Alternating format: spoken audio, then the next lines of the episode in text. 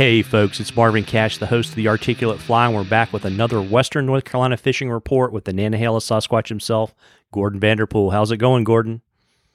Oh, I'm I'm living the dream, man. But the Squatch is hot. It's been hot here lately. Yeah, we're uh, the refrain here in the southeast is we are officially in the dog days of summer. Yeah, buddy. So obviously, you know, you're probably getting pop up thunderstorms. You know, maybe you get a lot of rain a couple days, but it, I guess probably the refrain for the most of the summer is going to be low and clear, right? Yeah, I mean, unless it shapes into a very moist pattern, but which it could do, but yeah, pretty much. You're into the dog days, and it's going to last all the way through August and into September. And uh, yeah, it's it's grind time. Yeah, so I guess that's really going to be more about kind of where are the fish and what kind of technique modifications do we need to track them down. Definitely, yeah. Technique is going to be more important now than ever. Um, so you got the guys that slip in there with the indicators and stuff. Unless they're on a batch of fresh stocked fish, I mean, it's just not going to be successful. So, you know, the technique's very important. So uh, the fish are really looking up on the small wild water. So get a good fly with a good silhouette and a good drift. L- light tippet, 7x, 8x is a great idea. Um, if you're still wanting to nymph, do single nymph with good drifts, good control, and you'll still catch fish. But it's a matter of being in the right place at the right time. So pocket water, uh, the deep, slow pools are going to be a problem. They're going to be tough unless things change and you get big, heavy rain, flows are up, you know. So just keep an eye on that. It can change at any moment. Yeah, and I assume uh, too, like look for spring seeps and things like that where the water might be a little bit cooler. Absolutely, especially on those bigger, lower elevation streams. If you got any small wild trout streams that flow into those, yeah, absolutely. Where that cold water flows in, those fish will stack up in there. Um, if it's a cold enough flow coming in, yeah, those fish will be in there. And if, if it's a decent enough water temperature, you know, and the fish are safe in that zone, then fish for them. If not, let them rest let them chill out. But it's that time you got to keep your eyes open, carry a thermometer, temp that water. Yeah, probably what above 66, 67 is pretty much going to be no good, right? Yeah, I mean, you know, everybody's always like that magic number is like 70, but I don't go that high. If that if that water temperature gets to that 65, 66 degree mark, I try not to pressure them and try to go somewhere else where I can at least find low 60s because those fish – at that point, you know, you you catch them, turn them loose, you know, they survive, but you're putting a lot of stress on them. They don't need.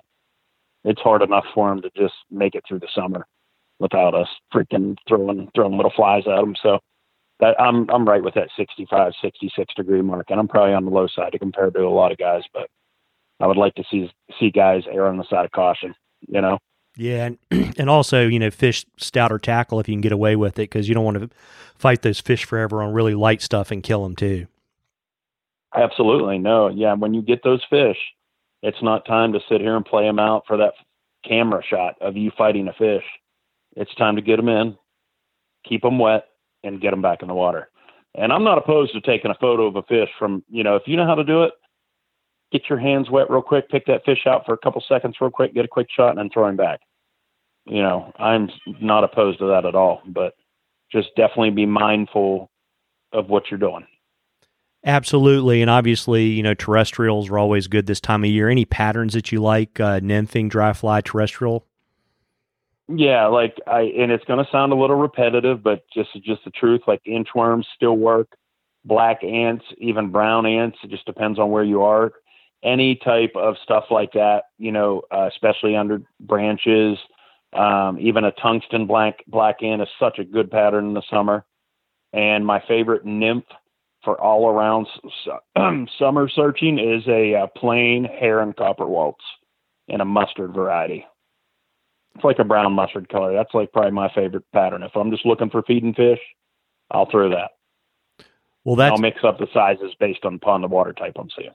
Got it. Well, that's awesome. And folks, if you have a question for Gordon, if you'll shoot it to us on the Articulate Fly Facebook page, and if we read your question, you get a little Articulate Fly swag. And at the end of the season, uh, Gordon, we're gonna have a drawing, and the lucky winner is going to uh, get some Gordon Vanderpool original flies.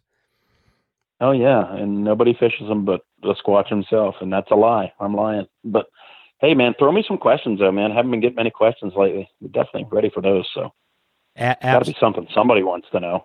Absolutely. And of course, it's not a fishing report without the Nantahala Sasquatch if we don't talk about the most valuable metal. What have you got for us, Gordon? Nice. This is a band, they've been around a bit, but have gotten really like, man, they're in, I'm into them big time the last couple years. It's called Alter Bridge. And it's a new song they come out with. It's called Wouldn't You Rather? And it's a good one, as I say about every one that I recommend, of course. But yeah, it's good tune. They're all good, and I'll drop the uh, the link to it in the show notes and the YouTube video uh, on the website. And uh, Gordon, why don't you let folks know where they can find you so they can fish with you in the dog days of the summer this fall? That's right. Yeah, it's flyfishingwnc.com. You can email me from the site or call me. Numbers on the page. So hope to hear from you. We can still catch fish. We're still catching them, but you can't catch them if you don't go. Uh, there you go. Well, folks, you need to get out. Tight lines, everybody. Tight lines, Gordon. Same to you, bud.